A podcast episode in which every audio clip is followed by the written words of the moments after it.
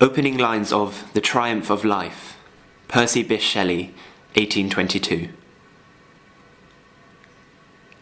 Swift as a spirit hastening to his task of glory and of good, the sun sprang forth, rejoicing in his splendour, and the mask of darkness fell from the awakened earth. The smokeless altars of the mountain snows flamed above crimson clouds, and at the birth of light the ocean's orison arose, to which the birds tempered their matin lay, all flowers in field or forest, which unclose their trembling eyelids to the kiss of day, swinging their censers in the element with orient incense, lit by the new ray, burned slow and inconsumably, and sent their odorous sighs up to the smiling air. And in succession due did continent, isle, ocean, and all things that in them wear the form and character of mortal mould, rise as the sun their father rose, to bear their portion of the toil which he of old took as his own and then imposed on them.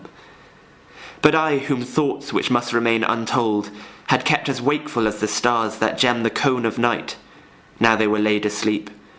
stretched my faint limbs beneath the hoary stem which an old chestnut flung athwart the steep of a green Apennine. Before me fled the night, behind me rose the day.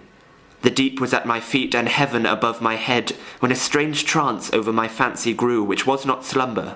for the shade it spread was so transparent that the scene came through as clear as when a veil of light is drawn o'er evening hills they glimmer, and I knew that I had felt the freshness of that dawn. Bathed in the same cold dew my brow and hair, and sate as thus upon that slope of dawn, under the selfsame bough,